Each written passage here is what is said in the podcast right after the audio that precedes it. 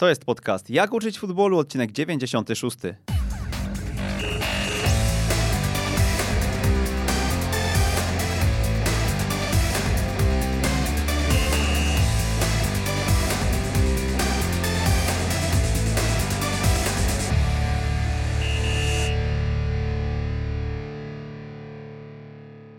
Jak uczyć futbolu, odcinek 96 przy mikrofonie Przemysław Mamczak. Witam serdecznie. Ponad dwa lata temu byłem na ich wykładzie na Football Conference Motoryka. No i z tego co pamiętam, był to bardzo praktyczny wykład. Tak go zapamiętałem. Myślę, że był to jeden z lepszych wykładów na temat przygotowania motorycznego, e, w którym e, brałem udział. Dlatego dzisiaj liczę na to, że w Jak uczyć futbolu również będzie bardzo praktycznie. Mm, Jest ze mną dwóch Michałów. Michał Kwietniewski Witam serdecznie. i Michał Naulewicz. Witam. Better Way. Panowie, jesteście tacy praktyczni na co dzień? E, Staramy się. Staramy się przede wszystkim być praktyczni w tym, cze- czego nauczamy, e, a w życiu codziennym Również. też. No dobra, przedstawcie się może naszym słuchaczom. Pewnie wielu trenerów was zna, bo aktywnie działacie w sieci, prowadzicie wiele szkoleń, jesteście często zapraszani do różnych prelekcji, natomiast, y, natomiast parę słów o was e, na początku musi być. To ja zaczynam. Nazywam się Michał Kwietniewski. Tak jak wcześniej już zdążyliśmy to e, o tym wspomnieć. Przygotowaniem motorycznym ostatnio tak nawet z Michałem rozmawialiśmy, ile lat zajmujemy się, czy ile lat prowadzimy szkolenia. Ostatnio wyliczyłem sobie, że już niedługo e, minie 10 lat, jak zajmuję się przygotowaniem fizycznym. E, na różnym szczeblu przez ten, przez ten czas. Takimi najważniejszymi miejscami, w którym, w którym pracowałem, to była Akademia Legii, reprezentacje Polski, zarówno U19, U20 e, i kilka projektów e, właśnie we współpracy z PZPN-em, jak między innymi Talent Pro, gdzie jesteśmy od początku i tworzyliśmy tą strukturę też od samego początku. Akademię Młodych Orłów, gdzie koordynowaliśmy cały projekt e, od strony przygotowania fizycznego. Miałem okazję też pracować z zagranicą, między innymi na Łotwie z trenerem Zubem, e, którego serdecznie pozdrawiam z tego miejsca. No, także na Łotwie, na Łotwie skończę. Ja się nazywam Michał Naulewicz i razem z moim poprzednikiem w, współtworzę projekt Better Way, mający na celu dostarczać troszkę wiedzy na temat przygotowania motorycznego w sporcie i w, głównie w piłce nożnej. W piłce nożnej ukierunkowa- y, wiedzy ukierunkowanej na młodzież, na sport półprofesjonalny, na, na sport amatorski. E, Na co dzień pracuję w Akademii Escola Varsovia już chyba od czterech lat, jeśli, jeśli dobrze pamiętam. E, Dodatkowo zajmuję, zajmuję się, konsultuję współpracę motoryczną również z, z drużynami półzawodowymi, czyli z drużynami, w których nie ma trenera przygotowania motorycznego. Ja tam fizycznie się nie pojawiam, e, ale mam możliwość, e, mam, mam możliwość ws- współpracy, powiedzmy, że zdalnej, gdzie wysyłamy, wysyłamy trenerom plany, konsultujemy naszą współpracę. Świetnie się to sprawdza. Tak jak Michał wcześniej wspomniał, również miałem okazję współtworzyć e, pewne podwaliny przy Akademii Młodych Orłów, czy przy projekcie Talent Pro. E, No i chyba, chyba tyle. Chyba tyle o mnie. Dużo tego jest ogólnie, ale są takie najważniejsze rzeczy. Michał Kwietniewski, widzę tutaj przy, e, w gotowości przy mikrofonie, ale też trzeba dodać, że jesteś podcasterem i o tym możemy też słówko wspomnieć. I teraz nie wiem, jak was e, tutaj e, będę, będę chyba musiał nazwiskami operować, żeby e, któregoś wskazać, bo dwóch Michałów się dobrało przy tym Better Wayu, co? My zawsze jak dzielimy obowiązki, to M- MKMN. Dokładnie. dokładnie. To tak, to tak będziemy w takim razie tak, awizować. Tak, tak. MK w takim razie, o podcaście dwa słowa. Nie, nie jestem podcasterem, za dużo powiedziane. Zacząłem kiedyś w ogóle, na samym początku, szukałem wywiadów tematycznych. U nas jest to rzadkością. Jeżeli się pojawia e, wywiad, to tylko i wyłącznie w formie pisanej. E, A jest naprawdę masa ciekawych osób e, rozsianych po całej Polsce, którzy się nie pokazują w sieci, a którzy mają raz, że ogromne doświadczenie, dwa, że dużo ciekawych rzeczy do powiedzenia.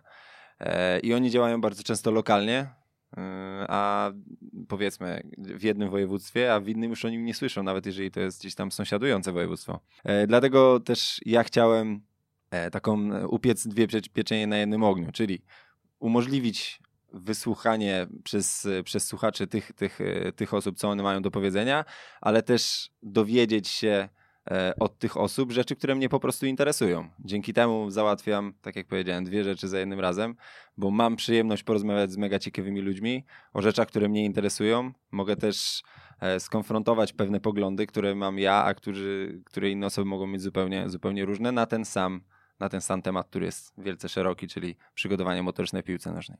No to można powiedzieć, że geneza identyczna niemalże jak, jak uczyć futbolu. Eee, także jeśli ktoś ma ochotę o przygotowaniu motorycznym e, poszerzyć tę wiedzę, bo u nas to jest e, co jakiś czas osoba z, tą, e, z, tą, z tym elementem szkolenia związana, no to zapraszamy też e, do posłuchania Michała. Panowie, dzisiaj się umówiliśmy na to, że porozmawiamy o przygotowaniu na poziomie e, juniorów. Oczywiście przygotowaniu motorycznym. Dokładnie. No to dawajcie, jak to z tymi juniorami jest? E, co jest kluczowego, jeżeli chodzi o przygotowanie mm, motoryczne, fizyczne właśnie na tym etapie wiekowym, czyli wchodzimy już e, w wiek 16 do 18-19 lat? Ciężka praca i konsekwencja. Są chyba dwie najważniejsze rzeczy w przygotowaniu motorycznym i w rozwoju młodego sportowca. Też musimy wspomnieć, że jeżeli tak już zahaczamy o te, e, o te lata, czy o ten wiek chronologiczny, tak jak wspomniałeś, 16 lat, to 16-latek może jeszcze nie przejść w pełni okresu pokwitaniowego. 17-latek może nie przejść. Dlatego te jeszcze te e, niektóre, niektórzy zawodnicy, niektóre osoby z tych e, przedziałów chronologicznych mogą nie skończyć okresu pokwitania. Natomiast, tak jak słusznie Michał wspomniał wcześniej, można to podsumować w dwóch słowach, czyli przede wszystkim intensywność. My musimy przygotować tego młodego człowieka do intensywności, która spotka go w piłce seniorskiej. Co za tym idzie? On nie jest w stanie w czasie meczu e, ze swoimi rówieśnikami osiągnąć takiej samej prędkości gry, e, takiego samego zaangażowania, a przede wszystkim takiego poziomu stresu, jaki generuje piłka, e, piłka seniorska. Chyba, że no nie wiem, występujesz w lidze, młodzieżowej lidze mistrzów i są trybuny, tak, jest wrzawa, są stadiony, są miejsca popularne, nie wiem, oglądasz mecze jakiegoś klubu X, powiedzmy, nie wiem, Juventusu i nagle przychodzi ci się zmierzyć, uwaga, z Juventusem na ich obiekcie, tak? No, I to jest w, bardzo mocno taki czynnik stresujący dla tych chłopaków, a jak wielokrotnie rozmawiam z zawodnikami, to dla nich nie jest wielkim problemem, e, wiesz, wytrzymać trudy meczu, bo pod względem GPS-ów jeżeli już mielibyśmy się do tego odnosić, to mecz w piłce juniorskiej wcale wielce nie odbiega od meczu w piłce seniorskiej. Tylko i wyłącznie różni się to tym, a może nie tylko i wyłącznie, ale głównym czynnikiem różniącym te, e, te, te, dwie, te dwie rzeczy jest właśnie ta strefa mentalna, no i oczywiście różnice siłowe i różnice w doświadczeniu zawodników, bo czasem proste rzeczy, takie prozaiczne, czyli na przykład odbiór piłki, doświadczonemu zawodnikowi jest dużo trudniejszy, bo on potrafi się ustawić, potrafi wykorzystać ciężar swojego ciała, potrafi wykorzystać impet, z jakim ty, e, ty dochodzisz do zderzenia i tak dalej. Jest no wiele tych czynników takich technicznych, e, które sprawiają właśnie, że ten mecz jest trudniejszy, że to zderzenie było boleśniejsze i tak dalej. Nie samo to, że ty masz lat 30 i ważysz 90 kilo, a ja mam 20 czy tam 19 czy 16 i ważę, też mogę ważyć 90, nie? Także nie, nie to czyni, czyni tą intensywność. Z drugiej strony chyba też to, co odróżnia piłkę młodzieżową od piłki seniorskiej, z tego co ja zauważyłem, jak zawodnicy przychodzą z wieku juniora do e, drużyn seniorskich, to jest szybkość gry. Też uważam, że zawodnicy ci najlepsi, którzy są najlepszymi zawodnikami e, w centralnych ligach juniorów, którzy e, robią różnicę tam na boisku, oni później wchodzą w drużynę trzecioligową nieraz i mają bardzo duży problem właśnie też poprzez to, co mówił Michał, czyli przez doświadczenie tych zawodników. Oni się zupełnie inaczej ustawiają, zupełnie inaczej czytają grę. E, gra nieraz jest szybsza, gra nieraz jest bardziej intensywna nawet na tym poziomie trzeciej ligi niż w centralnej lidze juniorów, więc ja uważam, że w momencie, kiedy zawodnik w wieku 18 lat jest zawodnikiem wyróżniającym się, jest fizycznie gotowy na to, żeby, żeby pójść wyżej, to powinien iść jak najszybciej wyżej. Z drugiej strony mamy y, też takich zawodników, właśnie jak Michał wspomniał, że E, mamy, może mieć 17-latka, bądź późnego 16-latka, który e, jest w okresie skoku pokwitaniowego i on jest świetny piłkarsko i tam nie, nie dojeżdża fizycznie. I nie można generalizować, wrzucać wszystkich do jednej kupy. Ja na przykład teraz jednego takiego zawodnika, świetny, świetny piłkarsko, bardzo mocno się wyróżnia. Nawet e, takimi cechami szybkościowymi i motorycznymi również na tle grupy był e, zdecydowanie numer jeden, był najlepszy. On bardzo późno wszedł w okres skoku pokwitaniowego. Eee, był poddawany dosyć wysokim obciążeniem, obciążeniom treningowym i zaczęły się pojawiać bardzo późno u niego takie ty, typowe dla, dla wcześniejszych lat e, bóle wzrostowe, problemy z kolanami, e, problemy z biodrami i u, nie, u niego troszkę ten etap przesunął się nieco później. I to jest zawodnik, który na, pew na pewno musi jeszcze troszkę dłużej poczekać, jeszcze tro troszkę dłużej pograć w juniorach. Ale są zawodnicy, którzy przychodzą ten okres skoku pokwitaniowego, gdzieś tam w wieku 14, 13. Jak ktoś jest wcześniej dojrzewający chłopak w wieku 12 lat nawet, ja uważam, że on powinien troszkę wcześniej uciekać do tych seniorów. Jeszcze wejdę tylko tak kończąc. E, ciekawą sytuacją jest czasem jak e, funkcjonują drużyny, na przykład powiedzmy w drugiej lidze, czyli pierwszy poziom centralny, e, składając się głównie z młodych zawodników. I przychodzi jakiś stary z doświadczeniem w ekstraklasie, doświadczeniem, nie wiem, może gdzieś za granicą i on wcale się nie wyróżnia pod względem motorycznym, ale właśnie w tej grze, w tej szybkości podczas gry, tak jak Michał wspomniał, on poprzez to doświadczenie e, i umiejętności też piłkarskie, no bo o tym nie zapominajmy, on zupełnie inaczej funkcjonuje na tym boisku. I on nie musi być najszybszy, nie musi być najbardziej wydolny, ale on z piłką robi takie rzeczy, jak ten chłopak w życiu jeszcze nie robił, albo nie widział, żeby ktoś robił.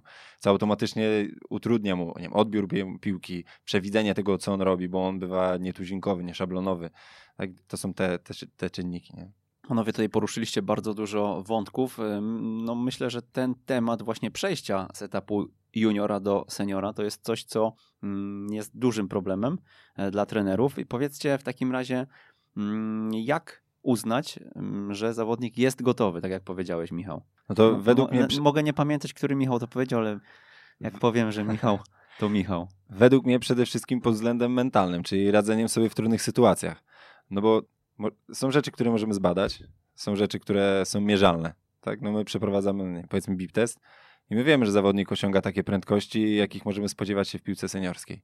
Jeżeli monitorujemy go na poziomie, na podstawie GPS-u, no to wiemy, że on pokonuje dystans X, prędkości takiej i tak dalej. Wszystkie te dane, dane możemy zbierać i wiemy, że on powiedzmy jest w stanie funkcjonować w piłce seniorskiej, ale jak on się odnajdzie w tej drużynie, to jest zupełnie też inna, inna kwestia. On może być najlepszy na treningu, a może być najgorszy na meczu, nie? Tak mistrzowie treningu tak zwani. Więc zazwyczaj dobrze odnajdują się ci chłopcy, którzy są troszeczkę mniej posłuszni, mają dużą pewność siebie, mają wysoki poziom cech wolicjonalnych i oni sobie radzą w tych seniorach, głównie właśnie tak jak powiedziałem, pod względem odnajdywania się w tej grupie.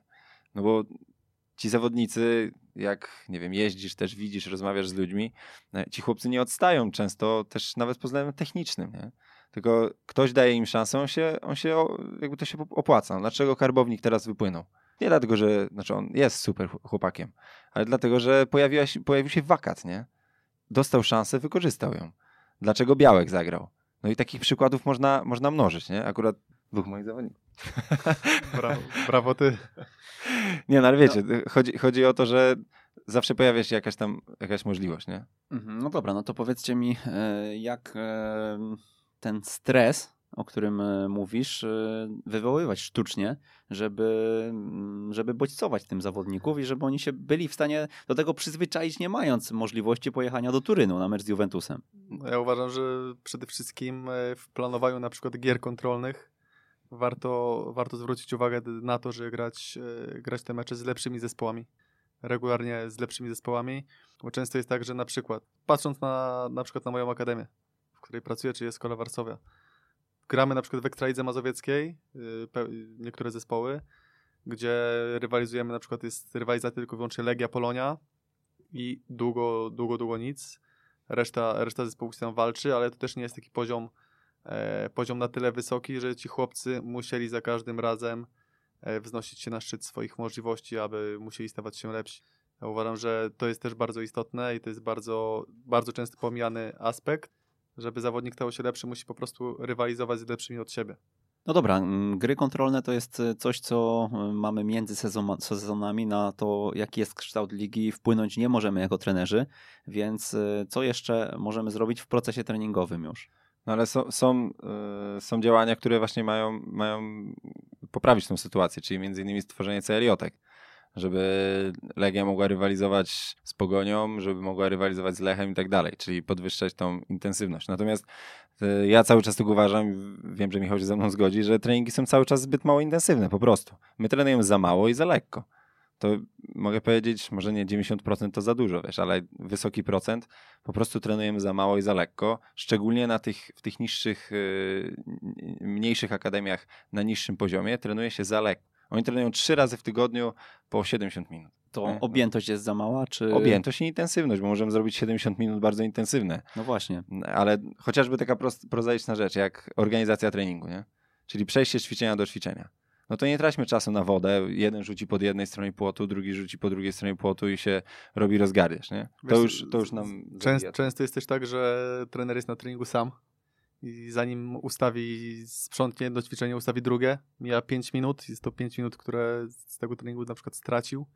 Jest zła organizacja i w ten, w ten sposób tracimy czas. No, a, a Ja wiem, że to są już te- na przykład, nie? Tak, wiem, że to są już te, to są tematy oklepane i pewnie te 3000 razy tutaj były wspominane, No właśnie, one się zdarzają. One tak, się one, zdarzają, są, one są oklepane, ale zauważcie, e, waszym zdaniem, tak, jest, działacie w tym e, już wiele lat i mieliście do czynienia z piłkarzami najwyższego poziomu w Polsce, ale też e, z tymi, którzy stanowią ten cały fundament piłkarski u nas w kraju, prawda? I teraz mówicie, że mm, organizacja zajęć jest e, największym problemem e, odnośnie intensywności, tak? nie? Nie największym, jest jednym z kilku. Mhm. Okej, no ale to mm, zastanawiam się w sumie, e, jak to możliwe, bo nawet na tych szkoleniach e, grassroots, które się odbywają w grudniu i są organizowane w każdym e, związku wojewódzkim, prawda? Tam jest e, nawet pokazywane to chyba cyklicznie, bo, bo zdaje się, Bardzo że... możliwe, ale pokazywanie czegoś to jest jedno, a realizacja to jest Mhm. drugie. Okej, no to Krótko. mm, powiedziałeś, że to jest jeden z czynników, to jakie jeszcze są e, czynniki, że mm, trenujemy za mało? E, No Zbyt mało intensywnie. A to się łączy Okej. z tym, że jest czasem za mało. No chociażby Mhm. to, że mamy jedno boisko i nie jesteśmy w stanie robić 90-minutowych jednostek, bo y, nie rozdwoimy czasu i powiedzmy od 16 do, do 17.30 masz czas na trening cały.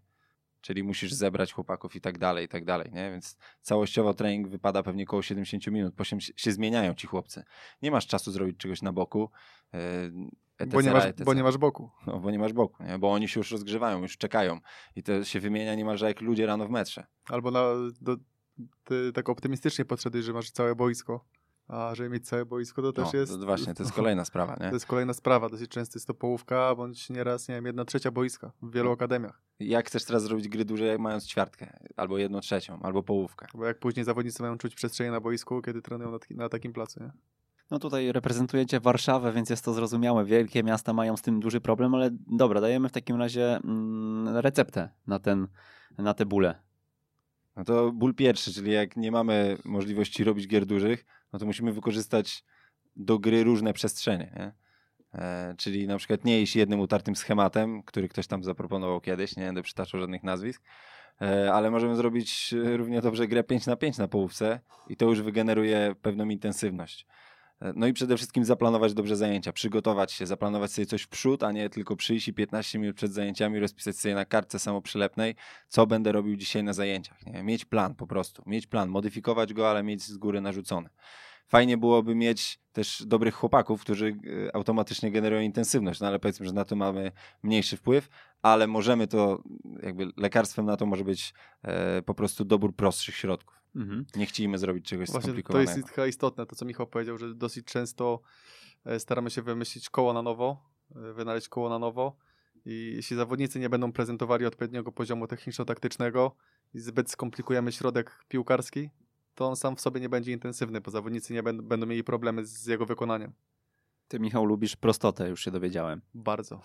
Mhm. Okej, no to mm, środki treningowe, to jest to, tutaj to, takie planowanie, moglibyśmy też pewnie e, 8 godzin dzisiaj nagrywać e, na ten temat e, e, różnych dywagacji, ale po, skupmy się na tej stronie przygotowania, związanej z przygotowaniem fizycznym. Jak pod tym kątem planować pracę z juniorami? Skupmy się ciągle na tym e, etapie, e, etapie rozwoju piłkarza. Więc możemy to podzielić na takie trzy główne, y, trzy główne bloki, czyli przygotowanie siłowe, przygotowanie szybkościowe powiedzmy i przygotowanie wytrzymałościowe. No i każdy z tych bloków powinniśmy jakkolwiek wspierać, pielęgnować i tak dalej. Więc ja uważam, zaczynając od tyłu, czyli od wytrzymałości, no to trzeba realizować jak najwięcej form e, z piłką, natomiast ja jestem zwolennikiem uzupełniania treningu piłkarskiego biegami interwałowymi, tak żeby zawodnicy byli w stanie osiągać wyższe prędkości, których nie zawsze jesteśmy w stanie osiągnąć na treningu piłkarskim, nie? czyli e, te, e, te nasze mityczne high speed running, bieganie gdzieś tam powyżej 14 km na godzinę. E, w interwałach jesteśmy w stanie to zrobić w sposób mierzalny. W grze nie zawsze, jeżeli mamy niski poziom e, techniczny zawodników, jeżeli mamy ograniczenia placu i tak dalej, i tak dalej. Do interwałów potrzebujemy około 30 metrów, to nawet na ćwiartce jesteśmy w stanie zrealizować. Nie? Jeżeli chodzi o e, rozwój innych zdolności motorycznych, no to to jest tak jak w planowaniu wszystkiego innego. No, powiedzmy trening szybkości jesteśmy w stanie zrealizować w najbardziej sposób efektywny właśnie poprzez zadania piłkarskie, E, natomiast trening siłowy to też jest kolejny, kolejna taka bolączka, e, której albo ktoś nie robi, albo ktoś robi często źle. Nie? E, no i tu trzeba to, trzeba to odpowiednio, odpowiednio dobrać. Raz do grupy wiekowej, dwa do, do tego, czym dysponujemy. No bo treningu siłowego wiecznie nie możemy robić z ciężarem swojego ciała. Kiedyś to trzeba dociążyć, nie? Mhm. No I to, to, też jest właśnie kolejny też program, problem infrastrukturalny. Jeśli chodzi na przykład sam, o sam w sobie trening siłowy, bo gdzieś tam bodźce, które dajemy zawodnikom, które dajemy zawodnikom, one gdzieś się kończą w pewnym momencie, jak Michał powiedział o, o ciężarze ciała. No i tutaj potem mamy, kombinujemy, co by tu zrobić, nie mamy nic, nie? nie mamy nic i najlepiej jeszcze... Nie robimy... no Michał, ty nie możesz mówić, że nie macie nic, bo w Escoli akurat to myślę, że jak... wyprzedzacie, wyprzedzacie bez, 95% bez, Polski. W Escoli mamy, ale patrzę trochę szerzej, patrzę na taki na szeroki plan, że nie mamy nic. Najlepiej jeszcze, żebyśmy zrobili to za bramką, akurat my w Escoli mamy trochę sprzętu, mamy jeszcze salkę, na której możemy pracować, mamy bardzo fajne warunki, e, żeby to realizować, ale 90, myślę, że 9 albo 8% trenerów pracujących e, z młodzieżą nie ma takiej możliwości. To jest znowu kolej, kolejny, kolejny problem jestem organizacyjny i jeśli chodzi o planowanie treningu. Z tych trzech bloków ja bym, ja bym najbardziej się skupił właśnie na tym treningu siły. To jest pierwsza rzecz, którą uważam, że powinniśmy yy, uzupełniać trening. Taki powiedzmy pierwszy do wyboru trening komplementarny do treningu piłkarskiego yy, w sposób progresywny. Nie wiem, utarło się w piłce nożnej, że nie można pracować z obciążeniem zewnętrznym, że to jest nie wiem, niebezpieczne i tak dalej, i tak dalej i że wszystko będziemy robić na ciężarze ciała, że to nie zamula zawodników. Na pewno się spotkałeś z takim stwierdzeniem, że jak już wezmę 10-kilowy y, hantelek, to już będę się zamulał, a bez to nie będę się zamulał. Co oczywiście nie jest prawdą. Jest masa badań i książek na ten temat. Trzeba po prostu troszeczkę się zagłębić w ten temat. Nie będziemy teraz się na ten temat roz, jakoś rozwodzić. Natomiast jest to rzecz, którą uważam, że bardzo kuleje, dlatego też my staramy się edukować właśnie w tym kierunku. To jest bardzo ważne. Warto też pamiętać, że jest to trening komplementarny, który ma pomóc w zawodnikowi na boisku. To nie jest trening zastępczy. Jeśli na przykład, nie wiem, ja się spotkałem z pytaniami, bądź nieraz z zarzutami, czemu nie robicie tego z piłką, czemu nie integrujecie tego z piłką, bo nie da się zintegrować po prostu z piłką. To jest nie, totalnie nieefektywne. To ma, pomóc to ma pomóc po prostu zawodnikowi. Potem jesteśmy w stanie na przykład porównać zawodnika, który przyjeżdża wiem, na testy, który nigdy w życiu nie miał takiego treningu, nie był poddawany takiemu treningowi i on ma mega, mega duży problem, mega odstaje od grupy, mimo że jest świetnie, świetnym piłkarsko zawodnikiem. Fajnie sobie radzi na boisku, ale jak już wchodzi w kontakt albo yy, na jakiejś tam przestrzeni muszą powalczyć zawodnicy o piłce, to jest albo, albo słabszy, albo wolniejszy i to naprawdę na tych chłopakach się odbija i to bardzo widać. Zaraz wrócimy do tego planowania jeszcze, ale mm, powiedziałeś o tym, e, że nie da się, mm, nie da się tego e, zrobić z piłką, e, co można zrobić w formach wyizolowanych. E, dwa odcinki temu był Tomek Tchórz tutaj u mnie e, i rozmawialiśmy właśnie zupełnie o innym kierunku, jak wiemy. On jest mm, mocnym zwolennikiem periodyzacji taktycznej w wydaniu Witora Frade i, e, i, i na niej się wzoruje, nią się inspiruje. E, powiedzcie, jak to właśnie z waszej perspektywy wygląda, jeśli chodzi o te środki wyizolowane i e, może procentowo określcie, jak e, waszym zdaniem powinno, powinien ten podział wyglądać, nie? No bo to jest też chyba istotne, że nie mówicie pewnie o tym, że wyizolować chcecie 80% środków, tylko zakładam, że pewnie ze 20%. Znaczy, no jeżeli chodzi o trening siłowy, to wyizolował i 100% nawet. Nie, no mówimy o całym treningu no, piłkarskim. No to, to, to, tak jak powiedziałem wcześniej, czyli powiedzmy na te trzy bloki, mhm. no to jest, jeżeli jesteśmy w stanie, powiedzmy, w piłce seniorskiej nie trzeba albo w małym stopniu będziemy pewnie biegać bez piłki. Niektórzy w ogóle tego nie robią, a niektórzy robią to w dużym stopniu. Nie? To też zależy od myśli pierwszego trenera. Natomiast z tych trzech rzeczy, o których wspomniałem, czyli szybkość, wytrzymałość i siła, no to ja bym izolował na pierwszym miejscu siłę. Jeżeli zawodnicy się nie poprawiają w kwestiach wytrzymałościowych, czy, czy nie wiem, czy e, nie ma jakiegoś tam progresu takiego, jakiego bym oczekiwał, no to wtedy możemy uzupełniać to interwałami. Nie? E, w perspektywie 16-19 uzupełniam to jakby nadrzędnie, żeby wyrównać te pewne dysproporcje, czy tam, żeby dorównywać do, do tego, co nas, co nas czeka w piłce seniorskiej. Natomiast środki izolowane w, w treningu szybkości mogłyby pewnie nie występować, jakieś tam tylko elementy techniczne w najmniejszym stopniu. Nie wiem, jak to procentowo rozważyć, ale... Mhm. E, ale... ale... muszą być, muszą być te środki e, no, siłowe, siłowe uważam, że tak. Mhm. Czemu siłowe? Bo siła wpływa zarówno e, korzystnie na rozwój innych zdolności motorycznych, o których wspomniałem wcześniej, ale też przede wszystkim na prewencję urazów. No jeżeli zawodnik nie może trenować, to jak ma się stać lepszy? Niezależnie czy funkcjonuje w peryzacji taktycznej, w modelu blokowym, czy w jakiejś peryzacji koniugacyjnej. A z drugiej strony uważam, że takie podchodzenie, że tylko wszystko z piłką, wszystko z piłką, to jest trend, który do nas przyszedł, którego wielu trenerów się trzyma, zapominając o, to, że, o tym, że na całym świecie zawodnicy, niektórzy dosyć mocno dźwigają i jest to, jest to bardzo potrzebne, że zawodnicy stawali się lepsi. Czy w akademiach w Portugalii, czy w akademiach w Anglii, trening fizyczny jest nieodłącznym elementem. My mamy nieraz problem z tym, bo tam te, to są odrębne jednostki treningowe. Tak, to się nie dzieje, też nie jest często łączone z treningiem piłkarskim, tylko jest to odrębna jednostka treningowa, czy rano, czy po południu, potem jest trening piłkarski. U nas dosyć często jest kolejny problem organizacyjny, z którym musimy sobie w jakiś sposób radzić, aczkolwiek wszyscy, myślę, że wszystkie najlepsze akademie na całym świecie mocno skupiają się również na treningu fizycznym. Nawet te, z których kraje, z których pochodzi periodyzacja taktyczna. Mhm. No właśnie, bo tu chyba my czasem źle po prostu rozumiemy to, co jest tam przekazywane, nie? Bo to, co się dzieje na boisku, to jest jedno, a to, co się dzieje poza boiskiem, to może być zupełnie coś innego, bo czy yoga nie może być wdrożona? Może być, nie? I tak dalej, i tak dalej. Czemu? Przecież to jest bez piłki. To czemu ją wprowadzamy, nie?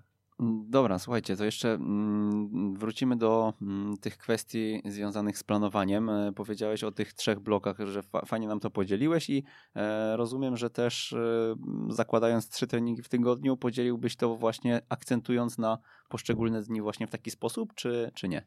Przy trzech jednostkach no bo myślę, że trzy jednostki to jest chyba dla juniorów, przy większości zakładam słuchaczy naszych, E, norma, bo no, nie mówimy o tych najlepszych akademiach, które trenują codziennie. E, chociaż też pewnie możemy o nich powiedzieć, natomiast e, no, głównie osoby, które nas słuchają i pracują w piłce na poziomie tam lig wojewódzkich powiedzmy, czy okręgowych, no to podejrzewam, że nie mają więcej niż trzech jednostek. Mi się wydaje jednak, że trenują cztery plus mhm. mecz, czyli wychodzi pięć jednostek w tygodniu. Jeżeli trenują trzy razy, to też się da to wszystko poukładać ogólnie w piłce młodzieżowej nie trzeba tego dzielić w taki sposób jak w piłce seniorskiej. To znaczy, mecz możemy traktować jak jednostkę treningową, a nie jak element docelowy. Elementem docelowym w piłce juniorskiej jest to, żeby on przeszedł i grał coraz wyżej w seniorach, w rezerwach, w pierwszej drużynie i tak dalej. A nie to, żeby wygrał mecz w weekend, bo czy jak sobie zadasz pytanie, czy pamiętasz kto, nie wiem, w 2002 zdobył Mistrzostwo Polski Juniorów? czy tam wtedy młodej ekstraklasy, nikt o tym nie pamięta. Nikt o tych chłopcach nie pamięta. Pamięta się o tych, którzy się przekuli wyżej. Kogo interesuje, że ktoś zdobędzie Mistrzostwo Polski Juniorów? Tylko i wyłącznie tych chłopców. Dla, dla niektórych to będzie, nie wiem, najwyższe osiągnięcie, ale nikogo później to nie obchodzi. Co się dzieje w juniorach, to się dzieje w juniorach. Co jest w Las Vegas, zostaje w Las Vegas. A też wa warto już powiedzieć, że naprawdę każdy środek piłkarski jest środkiem budowania wytrzymałości. Wszystko w zależności, nawet już rozpoczynając od... Yy schematu podań. Jeśli będzie on wprowadzony na niskiej intensywności, to po prostu będzie środek na niskiej intensywności. Jak zrobimy grę 3 na 3 e, na, na 4 małe bramki, to będzie po prostu środek zbliżony do pracy beztlenowej na bardzo wysokiej intensywności. Wszystko, co jest robione na, na treningu na boisku z piłką, jest treningiem wytrzymałości. Jeśli mamy izolować w jakikolwiek sposób wytrzymałość przy trzech jednostkach, Chyba, że zawodnicy mają naprawdę bardzo niski poziom tej wytrzymałości i są nieefektywni w tych środkach piłkarskich. Środki piłkarskie są podstawą i te interwały bądź biegi dodatkowe są tylko i wyłącznie malutkim uzupełnieniem. To jest takie 5%, 5% w całym, yy, nawet 3% w całym, w całym mikrocyklu treningowym. A jest to 3%, naj, najbardziej intensywne 3% w, w trakcie całego tygodnia. Ja mam wrażenie, że jak myślimy o w ogóle przygotowaniu fizycznym, to głównie właśnie e, przychodzi nam na myśl ta wytrzymałość.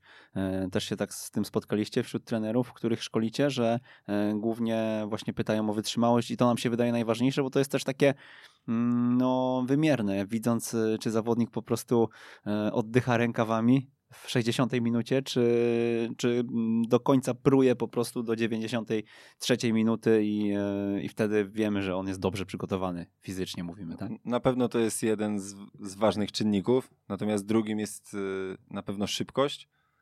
E, to, czy szybko doskakuje, to, czy w umiejętnym momencie odskakuje, kiedy robię dribbling i tak dalej, i tak dalej. Wszystkie te składowe szybkości podczas gry. Czy mógłbym określić, która jest ważniejsza? Chyba nie. Obie te rzeczy muszą być zachowane. Zawodnik musi być szybki i wydolny. Tym się charakteryzuje piłka nożna. Nie? Ma taki charakter wytrzymałościowo-szybkościowy. A powiedzcie mi, bo usłyszałem takie stwierdzenie, że e, dzisiaj Problemem nie jest e, to, to, przygotowanie właśnie, które się, mm, e, które, które gdzieś tam, e, nad którym pracujemy w interwałach, tylko podbudowa tlenowa, że dzisiaj my nie mamy podwórek, nie gramy z kolegami tyle, ile graliśmy 20 lat temu i przez to no po prostu tego tlenu nie ma i brakuje, brakuje takich podstaw, na których można zbudować coś więcej. Zgadzacie się z tym, czy jak na to patrzycie? Ja też jestem nieco daleki od takiego systemowego podejścia do budowy systemów energetycznych, do, w ogóle do wykorzystania systemów tak zwanych klasycznych systemów energetycznych w treningu piłkarskim. Bardziej rozróżniam środki treningowe o niskiej intensywności, o średniej intensywności, o wysokiej intensywności mhm. i odpowiednia manipulacja tymi, środka, tymi środkami e, tymi środkami będzie powodowała, że zawodnik będzie się lepiej, lepiej poruszał po boisku. My w treningu w treningu z zawodnikami, jeśli pracujemy powiedzmy, że na niskiej intensywności, bądź mówiąc, budujemy bazę tlenową, to tylko i wyłącznie w okresie przejściowym, czyli w momencie, kiedy z zawodnikami w ogóle się nie widzimy. Tak, I w jaki sposób to no, robicie? No, biegi wyizolowane, po czyli prostu. my się nie mhm. widzimy z zawodnikami, oni mają tylko i wyłącznie rozpiskę i biegają y, z pulsometrem. Bo to tak jak powiedziałeś, y, Klasyka. to wszystko się tworzy treningu... nawet przy schemacie podań, prawda? Tak, no dokładnie, a mamy w poniedziałek trening regeneracyjny, czy to nie jest trening y, o intensywności tlenowej? No jest, tak, to jest, o, cały tydzień jest odpowiednio zintensyfikowany. Poniedziałek jest to jednostka o, charak o charakterze tlenowym wtorek, środa są to dwie najmocniejsze jednostki w trakcie tygodnia, gdzie różni, mogą się różnić od siebie przestrzeniami. Powiedzmy, że we wtorek możemy pracować na mniejszych przestrzeniach, w środę możemy pracować na większych przestrzeniach i charakter pracy tych zawodników, zarówno jeśli chodzi o e, pracę wytrzymałościową, jak i o ilości przyspieszeń, hamowania, osiąganych prędkości, one są inne. E, głównie chodzi o to, że ten cały, cały mikrocykl był są komplementarny, że on był kompleksowy i że zawodnicy jak najlepiej się rozwijali żeby była równowaga przede wszystkim w całym tym mikrocyklu. Ja jestem gdzieś tam daleki od takiego kurczowego trzymania się yy, właśnie tej koncepcji systemów energetycznych. Uważam, że yy, szczegół treningu właśnie wyizolowanym, o którym ty pytałeś, czy, czy, czy robić czy ten trening wyizolowany, czy nie, można brać go pod uwagę. W treningu piłkarskim ja nie uważam, że powiesz zawodnikowi, dobra, zejdź z gry, bo przekroczyłeś próg przemian beztlenowych, odpocznij sobie. Wiesz, nie, no, no bo mówisz... Mamy bodziec w, posta w mhm. postaci piłki, no zawodnik w trakcie meczu go nie ściągniesz, w trakcie meczu go nie ściągniesz, nie powiesz, że on przekroczył próg przemian beztlenowych.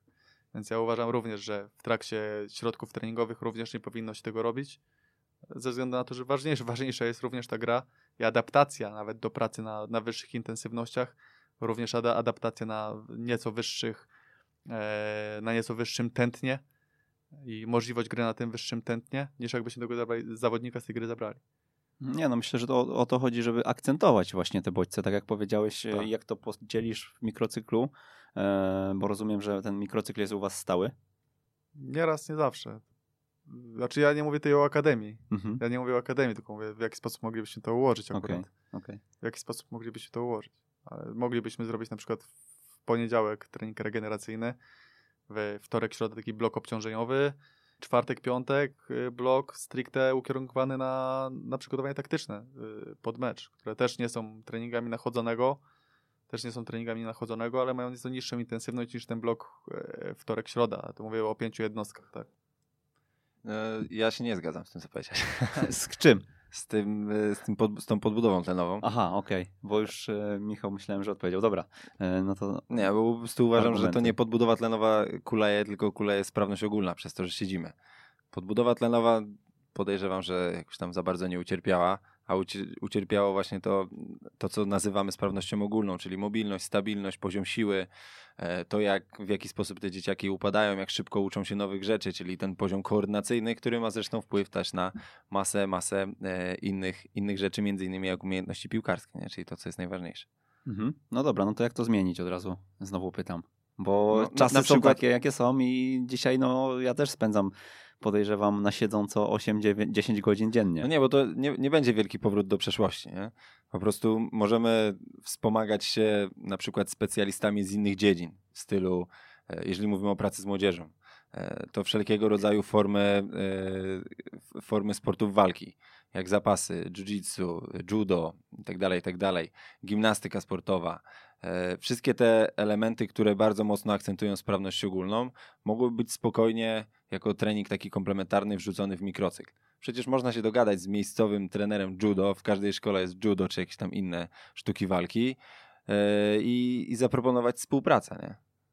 No dobra, Nic no to dogadujemy się z takim e, właśnie gościem od Kung Fu i powiedzcie mi, czy aplikujecie go też e, w pracę z juniorami, czy raczej e, raczej mówimy o młodszych dzieciach, bo wiemy o, tym, o tych dodatkowych jednostkach właśnie, że to na, na wcześniejszym etapie raczej. Tak, natomiast nie widzę przeszkody, żeby w niektórych okresach, na przykład e, na początku okresu przygotowawczego, w okresach przejściowych, żeby zawodnicy starsi też brali w tym udział. No przecież bardzo popularne jest, że zawodnicy nawet ekstraklasowych drużyn chodzą na różnego rodzaju treningi, nie wiem, boksu, i tak dalej, i tak dalej, różnych takich właśnie powiedzmy zabawowych, zabawowych treningów i wychodzą z tego mega zmęczeni. Mamy znajomego w Lublinie, Pawła Wolińskiego, do którego przychodzą zawodnicy między innymi z motoru Lublin i z okolic e, i, i, te, i te zajęcia u niego naprawdę, jak się mówi, tam się pali, nie? No, naprawdę są super e, i właśnie wspierają rozwój tej sprawności ogólnej.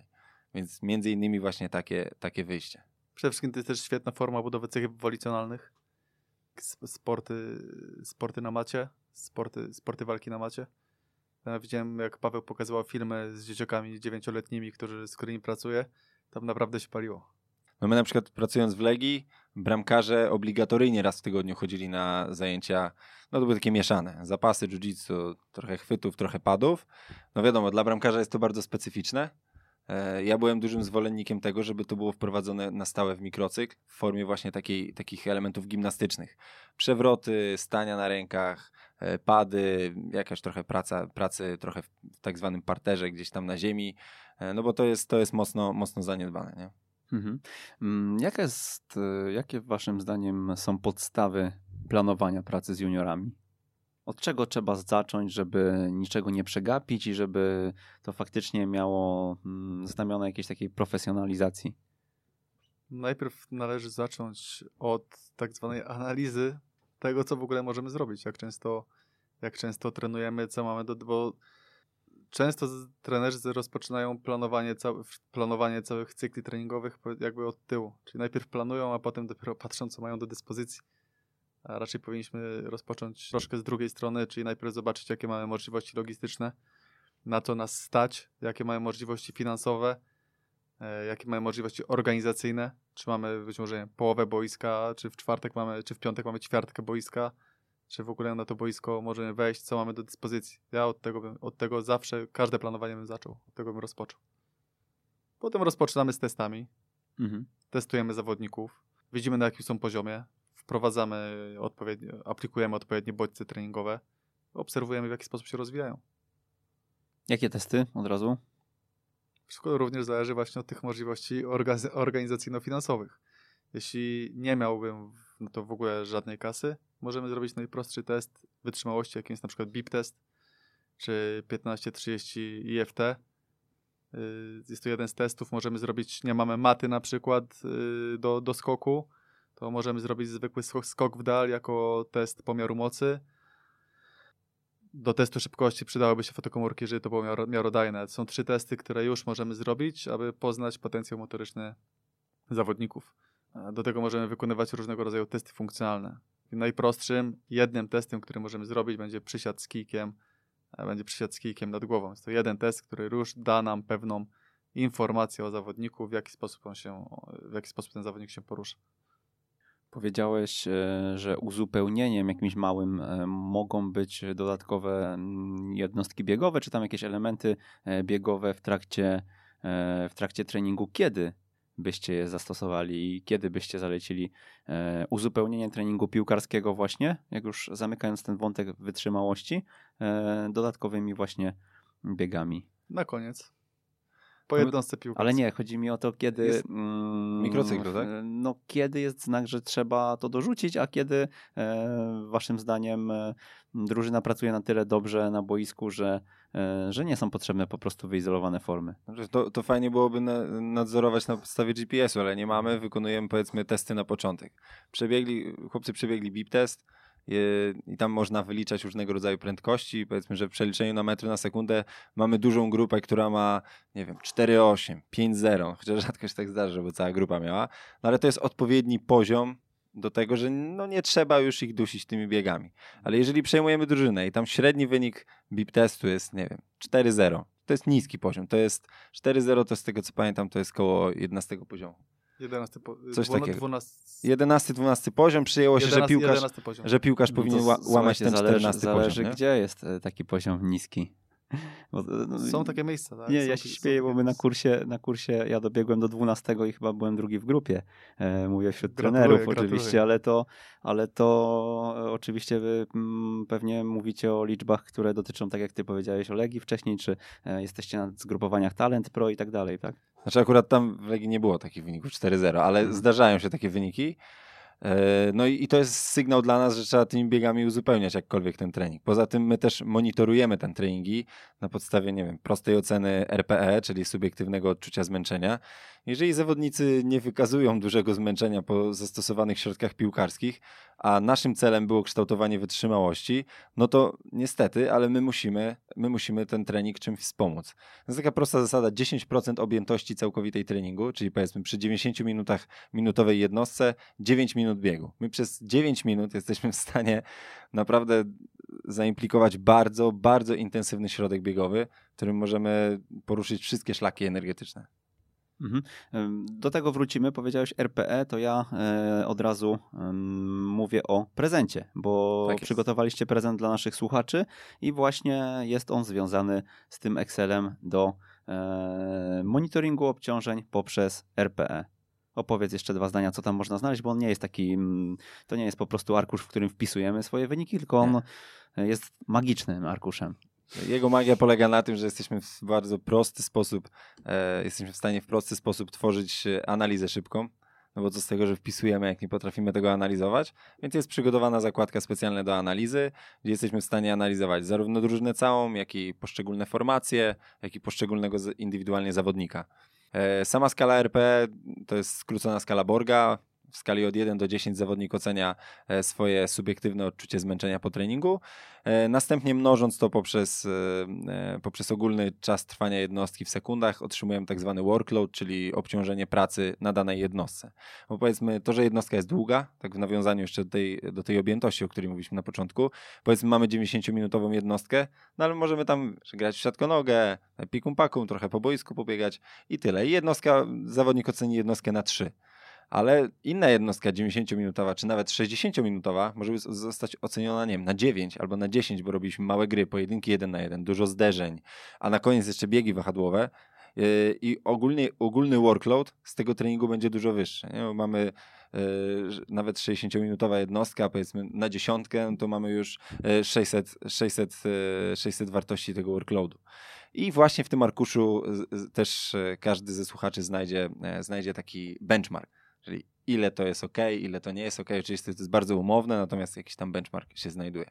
Będziemy rozsyłać arkusze jak co niedzielę w news, newsletterze. Jeżeli nie jesteście jeszcze zapisani e, do nas e, na mailing, no to na ekstratrener.pl ukośnik newsletter znajdziecie, mm, znajdziecie taką możliwość. Jest to oczywiście wszystko darmowe i nasi goście już, e, już pod 50 tych prezentów mamy, więc naprawdę fajna baza danych i wiedzy dla trenerów piłki nożnej.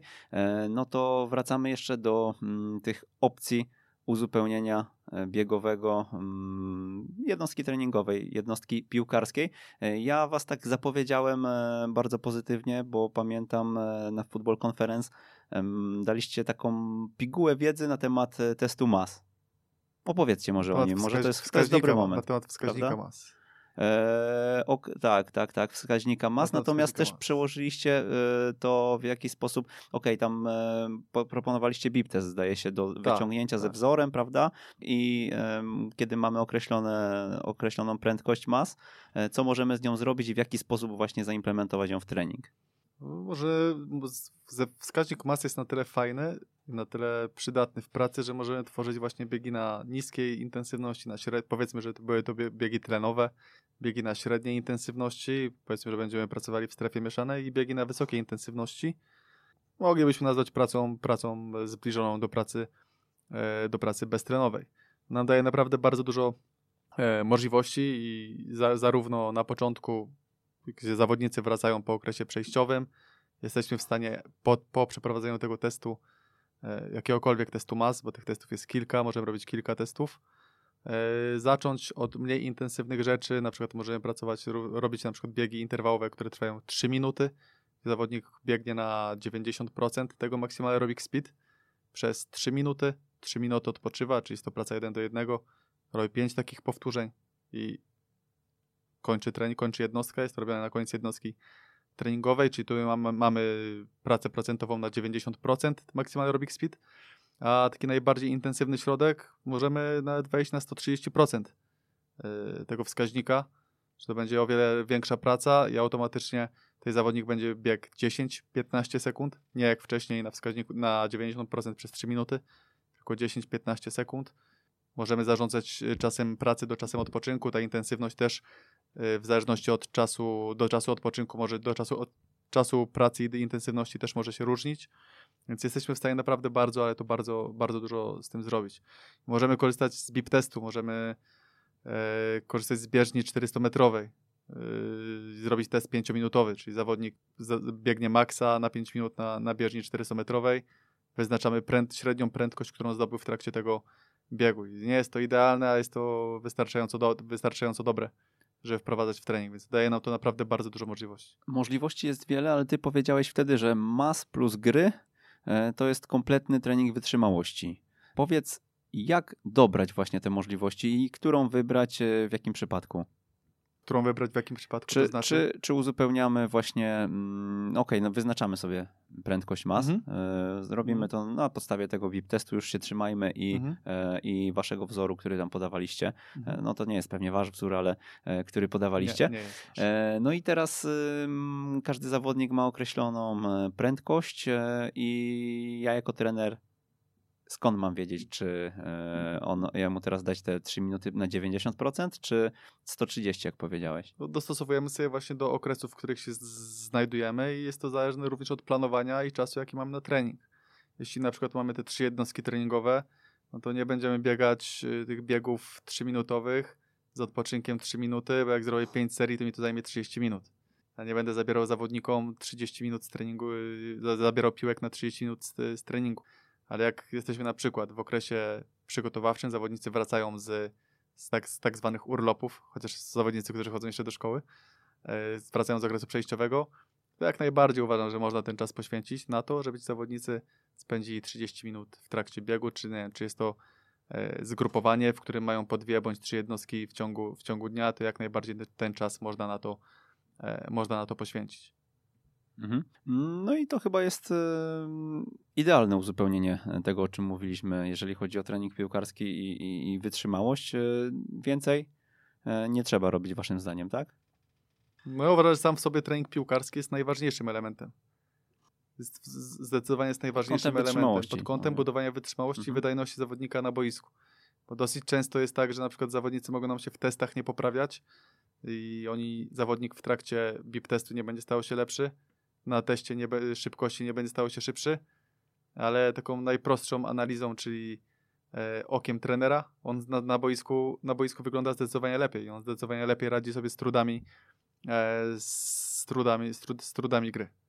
No i w drugą stronę też, nie? Czyli on Tak, może być tak. dobry w testach, Tak. a tak, piłka tak. mu przeszkadza, męczy go sytuacja meczowa i, i nie jest efektywny, wydajny na boisku. Tak, ale zdecydowanie gry są najważniejszym elementem e, treningu. Trening, wyizolowany trening taki komplementarny, zarówno czy jeśli chodzi o siłę, czy jeśli chodzi o szybkość, czy jeśli chodzi o wytrzymałość, to jest to tylko i wyłącznie mały, e, mały dodatek. Podstawą są, podstawą są gry, ale uważamy, że trening komplementarny jest równie potrzebny w małej objętości, ale jest bardzo potrzebny zawodniku.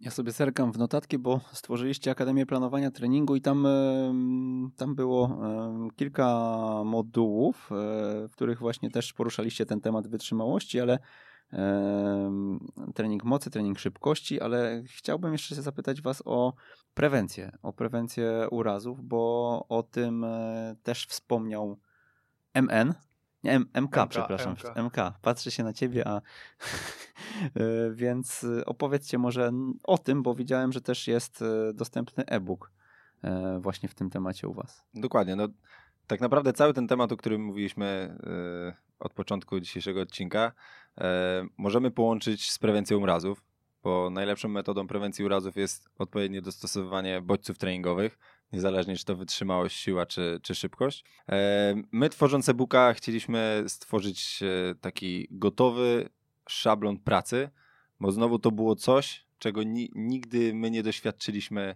od strony innych autorów, nie znaleźliśmy tego typu literatury. E, Chcieliśmy umożliwić trenerom, którzy nie mają swoich trenerów przygotowania motorycznego, żeby mieli taką pigułeczkę wiedzy na temat najczęściej występujących urazów. My to podzieliliśmy na cztery etapy, czyli urazy stawu skokowego, grupy kulszowo-goleniowej, e, obrębu przywodzicieli e, i dolnego odcinka pleców. E, I na tym, na tym się skupiliśmy, na tym według tego schematu opisywaliśmy e, na początku genezę tych kontuzji, a skończy, skończyliśmy każdy rozdział na gotowym takim systemie prewencyjnym. Wiele osób kojarzy FIFA 11, co jest formą rozgrzewki i treningiem prewencji. My chcieliśmy, żeby FIFA 11 odnosiła się do każdego segmentu ciała.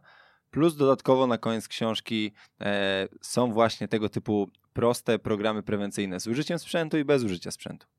No, są dedykowane również dla zawodników, którzy mają e, notoryczne, cykliczne problemy, na przykład z grupą mięśni przywodzicieli, czy z obrębem pachwiny. Wchodząc w e-booka jest tam plan, który zawodnik może sobie, bądź możemy dać, trener może dać zawodnikowi. Zawodnik przed treningiem będzie go wykonywał. Wystarczy dwa razy w tygodniu. Już po, y, uważam, że poczuje y, dużą poprawę. Sam tak pracuję ze swoimi zawodnikami. To najprostsze, co można, co można zrobić. Dajemy zawodnikowi gotowca. To jest gotowiec, który na pewno mu nie zaszkodzi, bo tak dobieraliśmy te środki, a tylko i wyłącznie może mu pomóc. Mhm, Właśnie planami treningowymi kończycie, e, kończycie e-booka. Powiedzcie, jak, jak, jak, jak to czasowo wygląda? Ile taki plan trzeba realizować? Bo pewnie powiecie, że cały czas trzeba realizować prewencję. Znaczy te, te plany zasadę mają taką jak każde inne, czyli następuje w pewnym momencie pewna, pewna adaptacja, więc mniej więcej co 4, 6, maksymalnie 8 tygodni ten plan powinien w jakiś sposób sprogresować. I też tam jest y, jedna z propozycji właśnie takiej prostej progresji, co 3 tygodnie, czwarty tydzień jest troszkę luźniejszy i następnie wchodzimy w lekko zmieniony plan. Bo co jest progresją? Progresją jest każda mała zmienna, czyli na przykład jeżeli robiliśmy jakąś formę, nie wiem, wznosów bioder, to jeżeli dodamy gumę na kolana, to jest to forma progresji dla nas. Tak, jeżeli y, robiliśmy formę skoków, czy ze skoków, ze skrzyni, no to jeżeli podwyższymy skrzynię, to już mamy formę progresji i to ciało musi się na nowo do tego zaadaptować. Także takie małe zmiany często, to nie musi być wywrócenie planu do góry nogami, nawet nie powinno być. E, Takimi małymi zmianami jesteśmy w stanie sprawiać, że zawodnik będzie poczyniał cały czas postęp. Mhm. Jest takich, y, no są te ćwiczenia, mm, które też co chwilę gdzieś tam widzimy, chociaż ta prewencja jest chyba najtrudniejsza, żeby e, namówić kogoś do niej, co? No trzeba, według mnie trzeba, najpierw wyedukować tych zawodników, po co im ta prewencja jest. E, Niektóre te ćwiczenia są bardzo ciężkie, a niektóre są e, z pozoru bardzo łatwe. Jak zaczynamy je wykonywać, to dopiero okazują się ciężkie. E, No i przede wszystkim według mnie to właśnie jest ta edukacja tych zawodników czy trenerów.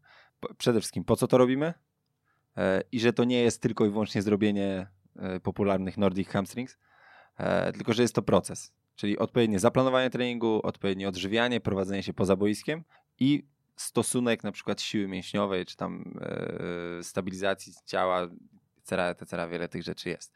Także wszystkie te składowe tworzą, tworzą właśnie tą naszą prewencję urazów.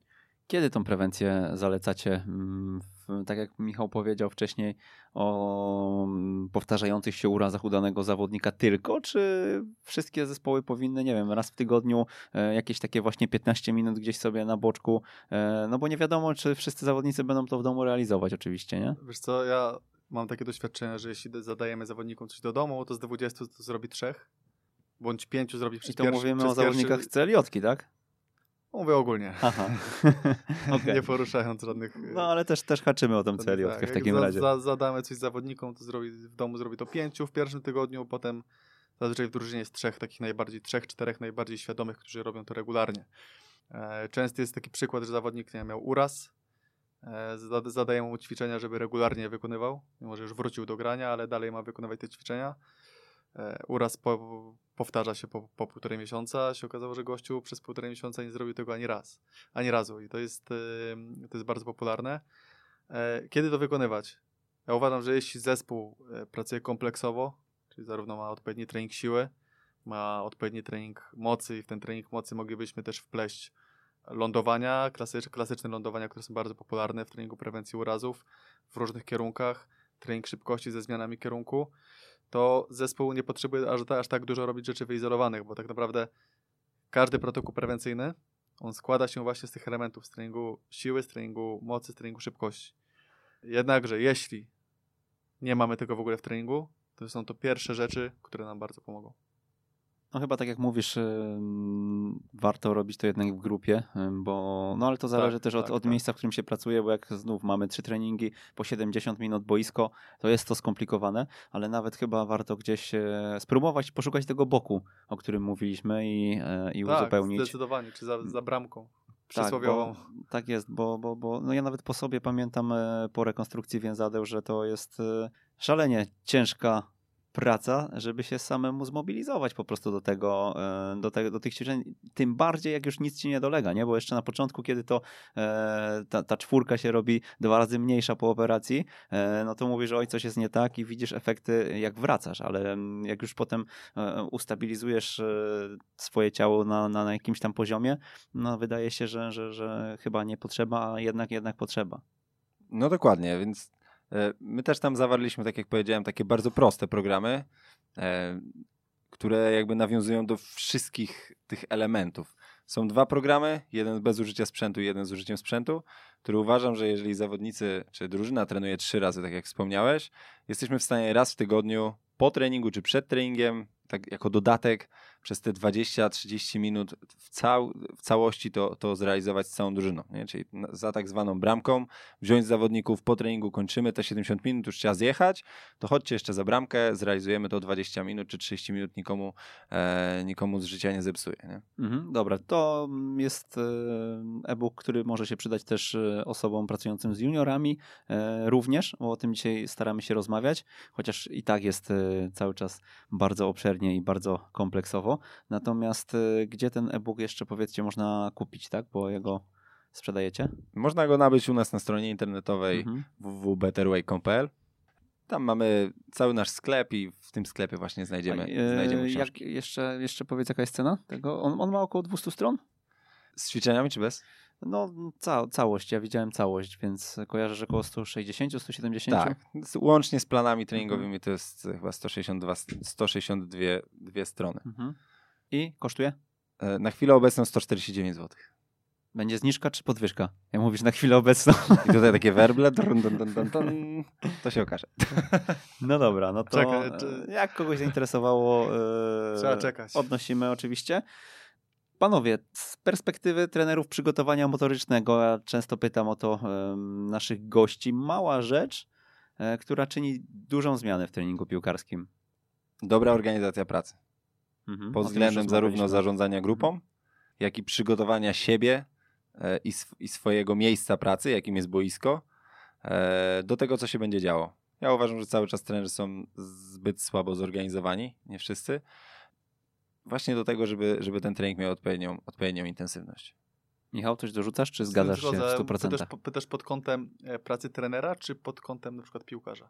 Pod, ko- no, w treningu, nie? Z perspektywy trenera, e, co no, może to ja się zmienić zgodzę, że małego. organizacja to jest Mhm. najmniejsza, taka najmniejsza rzecz, która, którą jesteśmy w stanie poprawić, która wpłynie na jakość pracy ju, od już. Mhm. A jeżeli mówimy o jakości pracy, powiedzcie, skąd wyczerpiecie wiedzę na temat przygotowania motorycznego? Książek, kursów, praktyki. Znaczy ja uważam, że, znaczy tak, no, przeszliśmy studia przede wszystkim, czyli Udało, ukończyliśmy AWF-y. się. E, byliśmy na, no nie wiem ilu, ale na masie szkoleń, jednych lepszych, drugich gorszych, jednych tańszych, drugich droższych. E, natomiast ja uważam, że wydaje mi się, że Michał ze mną zgodzi, że najwięcej daje praktyka. E, obaj zaczynaliśmy pracować zupełnie za darmo i z czasem gdzieś tam to, to się zmienia oczywiście. Z hobby prze, przeradza się to w pracę, e, ale wydaje mi się, że po prostu trzeba spróbować, nie bać się, wejść do jakiejś drużyny, nie wiem, mamy znajomych, jesteśmy byłymi zawodnikami i tak dalej, e, zaproponować, że coś takiego zrobię, nawet za darmo, żeby podszkolić swój warsztat, zobaczyć jak można, czy jak czasem bolesne jest zderzenie teorii z praktyką. Z czym to się je w ogóle, bo wielu trenerów przygotowania motorycznego, nie pracując z zawodnikami piłki nożnej, yy, uważa, że to co, jest, to, co jest w stanie zrobić na przykład w treningu jeden na jeden, jest w stanie zrobić yy, z zespołem. I później jest bardzo duże zderzenie ze ścianą, jak wchodzi w zespół. Yy, I okazuje się, że przy, ogólnie przygotowanie motoryczne w piłce nożnej nie polega, e, nie polega na takiej pracy tylko i wyłącznie komplementarnej, tylko trener przygotowania motorycznego również powinien bardzo mocno rozumieć e, grę i rozumieć sport, jakim jest piłka nożna. Więc też, też uważam, że dobrym podłożem dla trenera przygotowania motorycznego jest to, że albo ma pokończone kursy e, trenerskie, pi- piłkarskie, albo wcześniej grał po prostu w piłkę i dobrze ten sport rozumie. Macie jakiś taki kurs, e, który byście polecili, albo jakiegoś mentora pewnie zagranicznego, jak, jak Wiesz co, życie? jest taki fajny, są takie fajne kursy Better Way się nazywa. Mogę ci polecić. Nie, no jest, ale pytasz o rynek zapraszam. polski czy ogólnie? Ogólnie, no skądś tą wiedzę czerpiecie? Wy, to, wy ją, tak jak mówiliśmy na początku, przekładacie mocno na praktykę i, e, i też tej dużo praktyki doświadczacie, natomiast, e, no, natomiast e, no już poza wami też są miejsca, z których wiedzę można czerpać, Wiesz prawda? co, dla mnie na przykład jest taki gość totalnie niezwiązany z piłką nożną, ale związany głównie, związany z przygotowaniem motorycznym, ale zaczerpnąłem od niego dużo rzeczy organizacyjnych, logicznych, jeśli chodzi o, o, jeśli chodzi o myślenie treningowe, około treningowe, o planowanie. Jest to Serb, nazywa się Mladen Jovanovic. On wszystkie rzeczy upraszcza, one są bardzo, ale to bardzo proste. E, aplikuje, aplikuje również w planowanie treningu jakieś tam rzeczy, z, szczególnie tego motorycznego, jakieś rzeczy z IT. To naprawdę bardzo mocno kompleksowe, ale jest to powiedzmy, że skomplikowane, ale zarówno proste. A po angielsku e, pisze? Czy... Tak, to blog komplementary training.net. Polecam chyba każdemu, każdemu kto, kto interesuje się przygo- przygotowaniem motorycznym, e, aby, aby tam zajrzeć. On często powiedzmy, że szuka troszkę ostatnio w takiej fizyki kwantowej, ale naprawdę jesteśmy w stanie, y, jak dobrze się wczytamy, jesteśmy w stanie zyskać z tego, y, z jego materiałów bardzo, bardzo, ale to bardzo dużo. Ja uważam, że y, jeśli chodzi o moją pracę, o organizację mojej pracy, najwięcej, y, najwięcej dał mi ten gość. Szczególnie, że tam jest też dużo gości e, spoza. E, ja jeszcze dodatkowo dorzucę dla słuchaczy blog Simply Faster. Mhm. Serdecznie polecam. Dużo naprawdę no, przekozackich artykułów. W nawiązaniu do różnych dyscyplin to nie jest blog tylko i wyłącznie o, e, o treningu piłkarskim, po prostu jest o przygotowaniu motorycznym, ale możemy wiele rzeczy z lekkiej atletyki też tam przemycić, bo to jest, biomechanika jest podobna. No te strony podlinkujemy u nas e, w opisie odcinka, a powiedzcie jeszcze, jakie książki byście polecili naszym słuchaczom. Wiem, że w twoim podcaście ostatnio było 15 książek dla trenerów e, odnośnie tego przygotowania motorycznego, prawda? Tak. E, Więc dzisiaj zawężymy to mm, i, i wybierzemy najlepszą piątkę. Top 5, top 5. Więc ja ostatnio przeczytałem taką książkę zupełnie niezwiązaną z przygotowaniem motorycznym, czyli Fińskie dzieci uczą się najlepiej. Serdecznie polecam wszystkim, którzy pracują e, z młodymi zawodnikami. Głównie dlatego, żeby zrozumieć, jak można podchodzić do zawodnika troszeczkę w inny sposób, dając im wolność, dzięki czemu rozwija się jego kreatywność. My zawsze narzekamy, że zawodnicy są mało kreatywni, że nie robią różnicy. No, a to właśnie to jest właśnie to, co, e, to, co e, zmienia zawodnika niekreatywnego w tego kreatywnego. Dwie książki od Adama Owena, Football Conditioning. Obie polecam serdecznie. Zresztą ja miałem o nich powiedzieć.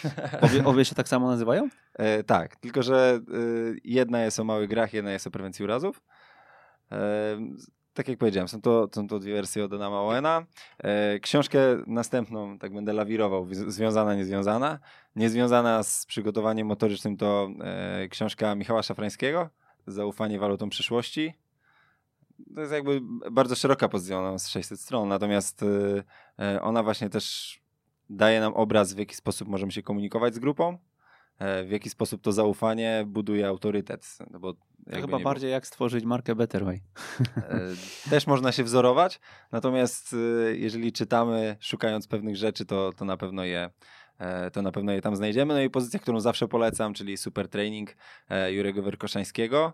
E, Jest to pozycja mocno oldschoolowa, z tego co pamiętam z 77 roku, natomiast jest e, cały czas mega aktualna i to jest taka książka, którą się czyta na rozdziały.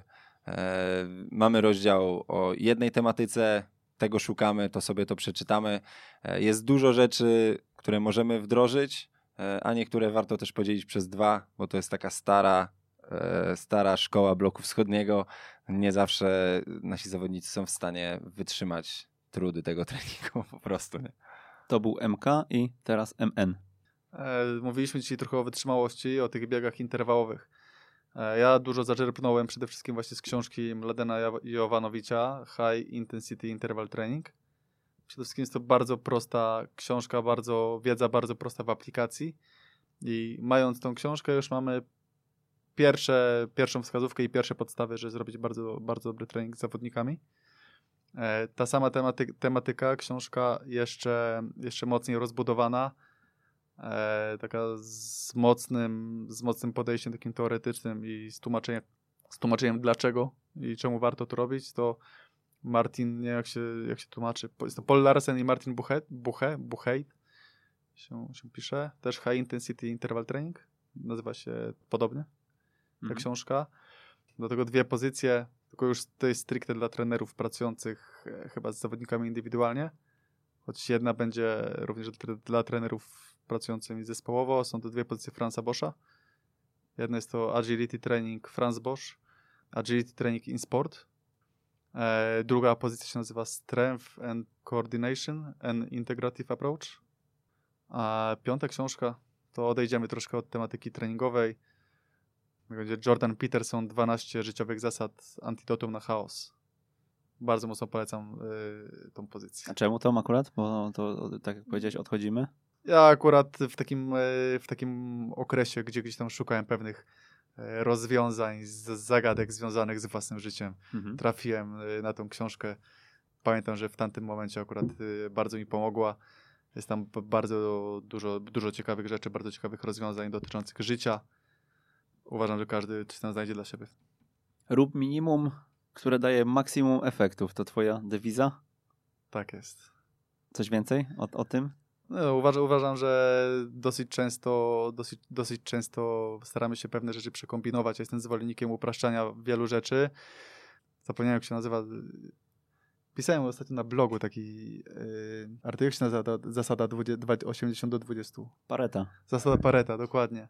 Uważam, że 20% nakładów e, siły jest w stanie przynieść 80% e, efektów, a później gdzieś tam dopieszczając pewne, do, pewne elementy tracimy na to bardzo, e, to bardzo dużo czasu i również to uważam, głównie kieruję się tą zasadą, że nie głównie, ale często. Też uważam, że rzeczy nie powinny być, bądź zamiast, bardzo, również moglibyśmy powiedzieć, że, ja też, też często mówię, że coś ma nie być idealne, tylko wystarczająco dobre. I dosyć często na początku naszej pracy. Ja przynajmniej tak miałem, że starałem się, że to było idealne. E, to jak czegoś brakowało, to się nie mega się denerwowałem. E, teraz po prostu zdaję sobie sprawę, w jakich warunkach pracujemy, co jestem w stanie zrobić. Nie jest to być może idealne, tak samo jak z tym BIP testem. To nie jest idealne, jest to wystarczająco dobre i przynosi nam bardzo, bardzo dużo informacji. Tak jest z każdym, e, ale z każdym elementem nie tylko treningu, ale życia.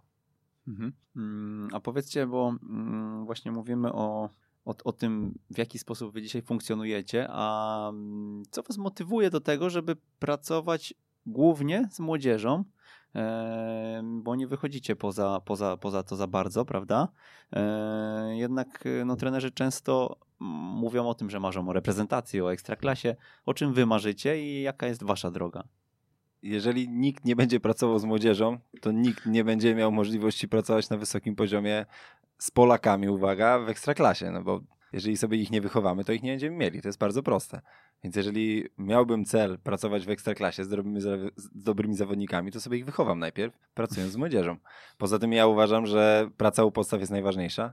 Właśnie między innymi dlatego, żebyśmy produkowali czy edukowali tych młodych zawodników w wielu aspektach, i żebyśmy nie mieli takiego potem problemu wyboru czy selekcji zawodników w piłce seniorskiej. A jeżeli chodzi o cel, to tak naprawdę ilość wychowanków na jak najwyższym poziomie to dla mnie takim głównym celem. Zawsze chciałem sobie, ja zawsze chciałem pracować w kadrze. Miałem już taką okazję. Chciałem pracować w Legii Warszawa. Miałem już taką okazję. Teraz bardzo chciałbym, żeby mój wychowanek zagrał w pierwszej reprezentacji. Może niedługo się to może się niedługo to stanie. Ale co to znaczy wychowanek, bo dzisiaj e, trudno jest to zdefiniować. No, oso osoba, z którą, osoba, z którą miałem okazję pracować. Mhm. Niezależnie czy to w klubie, czy w reprezentacji. No to jak pracowałeś przy kadrze U19, to pewnie za chwilkę to się ziści. No, no mam nadzieję właśnie, dlatego powolutku, powolutku, powolutku do celu. Chciałem jeszcze kiedyś pracować w Manchesterze United, ale może kiedyś. jak będzie wolny, wolna chwila, to może kiedyś. Będzie. Michał N. Amen. Ja jestem człowiekiem twardo, człowiekiem twardo stąpającym po ziemi. Nie mam daleko odjechanych marzeń itp. itd. Staram się z dnia, z dnia na dzień stawać coraz lepszym, pracować na to ciężko. E, ale szczerze i otwarcie ci powiem, że nie mam gdzieś tam daleko odjechanych różnych marzeń. Raczej e, może ciężko powiedzieć, że planuję z dnia na dzień, bo, bo tak nie jest, e, ale nie odjeżdżam gdzieś tam mega, mega daleko w przyszłość. W przyszłość, przepraszam. A w którym momencie stwierdziliście, że będziecie trenerami w ogóle? Wiesz co, y, jak gdzieś tam na końcu, na końcu studiów już byłem, rozpocząłem swoją pierwszą pracę na siłowni. Poszedłem na takie szkolenie, planowanie treningu, periodyzacja treningów w sporcie oraz y, dwubój olimpijski w sporcie. E, najpierw pracowałem z, z, z, z osobami rekreacyjnymi, z amatorami, z osobami, którzy chc chcącymi troszkę więcej, troszkę, troszkę więcej dźwigać i troszkę mocniej popracować niż zwykły taki, niż zwykły pan Janusz z zabiórka. E, I na tym szkoleniu poznałem gościa, który siedzi tutaj obok. Nie, nie pamiętam ile to było lat temu. No i zaczęliśmy, zaczęliśmy razem działać. I ja sam czas. kiedyś dawno, daw, dawno temu próbowałem się, kopałem w piłkę. Też nie wiedziałem w zupełności jak, bo mimo, że jeszcze, ja jeszcze grałem, miałem okazję kopać 10 czy 11 lat temu, to nie wiedziałem, że istnieje w ogóle coś takiego jak trener przygotowania motorycznego. Bo wtedy nie istniał. Nie istniał. jak fizjoterapeuta, a mimo wszystko pamiętam, że wtedy gdzieś tam byłem gdzieś tam najchudszym z grupy, najmniejszym z grupy. Musiałem nadrabiać i po treningach jeździłem na siłownię, tam trenowałem na maszynach, ładowałem dwójki, czwórki. Więc uważam, że to zaczęło się... Zerwałeś więzadło. Nie. nie, tu nie ma takich romantycznych historii. Nie, nie ma takich przypadku. historii romantycznych, dokładnie, że gdzieś tam wracaliście po kontuzji i stwierdziliśmy, że nie, dobra, już teraz Teraz sprawię, że żaden nie będzie przechodził przez tą mękę, co ja. No, to już to jest oklepana więc, historia po tak, prostu. Tak, więc być może zużyte love story. No, co czwartek ją słyszę. Więc być może to zaczęło się już wtedy na tej, na tej siłowni w Górze Kalwarii, przypomnę. Pozdrawiam całą Górę Kalwarię. E, no i potem co? Studia. I poszło. I poszło jakoś, nie? Pierwsze szkolenie, drugie szkolenie, trzecie szkolenie. Poznałem tego gościa. On już był ukierunkowany chyba na to, z tego co pamiętam. To jak ty się ukierunkowałeś? No ja, się, ja dość wcześnie zacząłem, e, mhm. bo miałem. Pochodzę z Solejówka. Tam jest jeden klub, Wiktoria Solejówek, w którym ja grałem. Właściwie większość mojej kopanej, śmiesznej kariery. To właśnie tam, e, tam, e, tam trenowałem, tam grałem. I szybko osoby, z którymi ja grałem, zaczęły być trenerami. Jako, że ja też zacząłem pracować jako trener z uwagi na moje zawsze zamiłowanie do sportu. Najpierw pracowałem jako trener kickboxingu i potem gdzieś tam coraz bardziej w to przygotowanie fizyczne i może, może też dlatego, że w, że e, w sportach walki ten aspekt e, siłowy, wytrzymałościowy jest bardzo istotny i tam właściwie na każdym treningu jest taka wstawka i to jest jakby e, sztampa taka, nie? I może dlatego ci koledzy poprosili mi, czy ja mógłbym pomóc im w drużynie i no i tak zacząłem się specjalizować, specjalizować, zawsze kopałem, to mi było po prostu do tego blisko. No i tak siłą rzeczy to się, to się rozbujało. Bez romantycznych historii, tak jak mówię. Mhm. A powiedzcie, jakie rady byście dali trenerom, którzy chcą się skupić na przygotowaniu fizycznym, motorycznym? Żeby się skupili na przygotowaniu fizycznym i motorycznym. To nie ma fizyki kwantowej. No, trzeba czytać, pracować, być konsekwentnym w tym, co się robi. I tyle. No. To są same rady, co dla zawodników. Konsekwencja i ciężka praca. Ja uważam, że to jest, są jedyne dwie rzeczy, które prowadzą do osiągania jakiegokolwiek celu. Czy jest to praca, praca trenera, czy jest to rozwój jako zawodnik. A powiedzcie- Mi teraz wpadło, Mhm. szybko powiem, żeby uświadomić sobie jak najszybciej, jak dużo się nie wie.